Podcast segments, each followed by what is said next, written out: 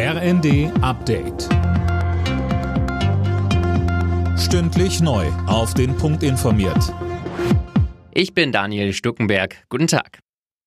Im Mordfall Lübcke sind die Urteile rechtskräftig. Der Bundesgerichtshof hat alle eingereichten Revisionen abgewiesen. Damit wurde das Urteil gegen den Rechtsextremisten Stefan E. bestätigt. Er muss lebenslang ins Gefängnis. Beim Mitangeklagten Markus H. bleibt es bei 1,5 Jahren auf Bewährung wegen unerlaubten Waffenbesitzes. Der ehemalige Kasseler Regierungspräsident Lübcke war 2019 vor seinem Haus erschossen worden. Neben der SPD fordert jetzt auch die FDP Korrekturen bei der geplanten Gasumlage. Das hat der energiepolitische Sprecher der Liberalen im Bundestag Kruse der Rheinischen Post gesagt. Sönke Röhling, er warnt auch vor einem Akzeptanzproblem. Richtig, allerdings aus anderen Gründen. Er sagt genau wie Vertreter der SPD, dass mit der Gasumlage nur Unternehmen unterstützt werden sollten, die sich in finanzieller Schieflage befinden.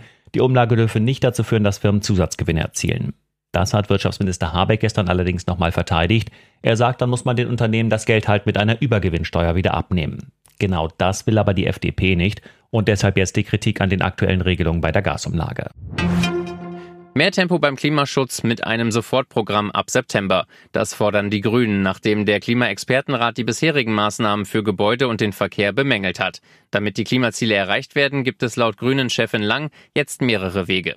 Wer wenig Ordnungsrecht will, der muss jetzt Geld in die Hand nehmen und investieren. Zum Beispiel in Ausbau der Schiene, auch mit den Regionalisierungsmitteln für die Länder. Und wer sparen will, wer also weniger Geld ausgeben will, der muss auf hartes und auf klares Ordnungsrecht setzen. Aber was nicht geht, das ist immer nur Nein zu sagen. Die Lufthansa fordert, die Maskenpflicht in Flugzeugen abzuschaffen. Die Luft werde durch Hochleistungsfilter gereinigt, so ein Konzernsprecher gegenüber der Bild-Zeitung. Deshalb habe man für die vom Bundeskabinett beschlossene Verlängerung der Maskenpflicht kein Verständnis.